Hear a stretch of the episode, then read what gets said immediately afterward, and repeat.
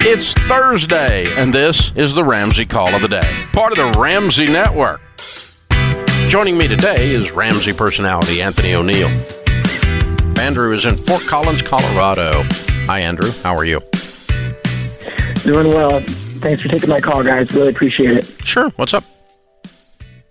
So, my new family and I are looking out to close on our very first home at the end of May in uh, Nebraska. We're relocating to a more affordable area and to be closer to in laws. However, we got a call from our realtor yesterday saying that the home now has three feet of floodwater in the basement.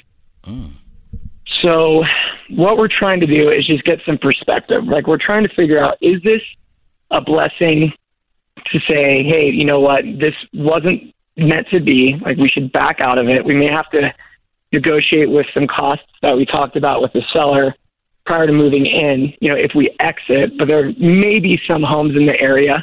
Um, it's not as hot of a market as some of the other areas that we were looking at or B, is this something that, you know, it's a chance to renegotiate the cost with the seller? And, or is this just going to be this um, a mountain of work ahead of us with three feet of flood water? I just, I don't know. You know, we're kind of, it kind of just threw us for a loop because we had a crazy 2020 and we were like, you know what? We're going to be settled. We know we're going to be. It's our first home. Got this nine month old and we're out of the state, but now we get this thrown at us. We're like, okay, we just really want to think with objective opinions and just w- what's the best decision to go forth on this. Yeah. So, is the um the property in a floodplain?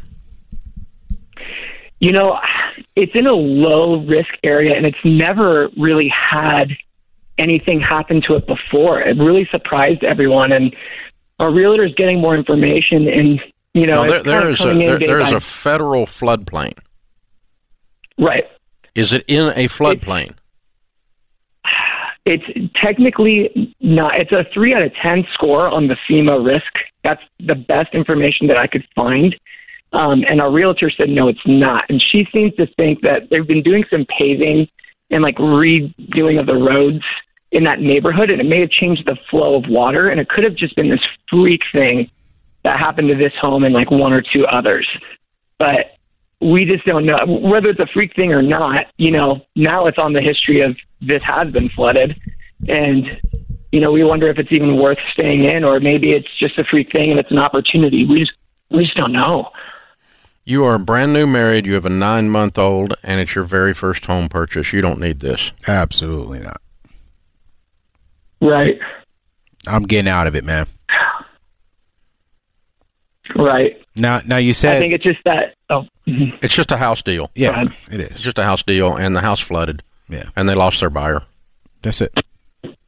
Now you So, said you may if lose we- some if- money. What money will you lose?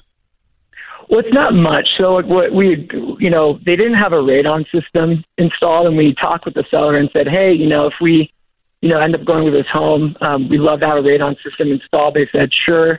You know, we decided to pay that up. They, they were going to give us a credit at closing, which is about $2,200. And um, the radon system is only 1600 And we said, yeah, we'd pay for that, you know, now, and then we get that money back at closing.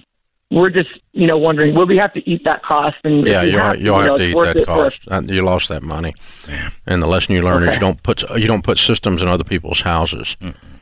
Uh, and, uh, Right. You know you shouldn't have done it that way. They should have done it. Period. If they wanted to do the deal, Got it.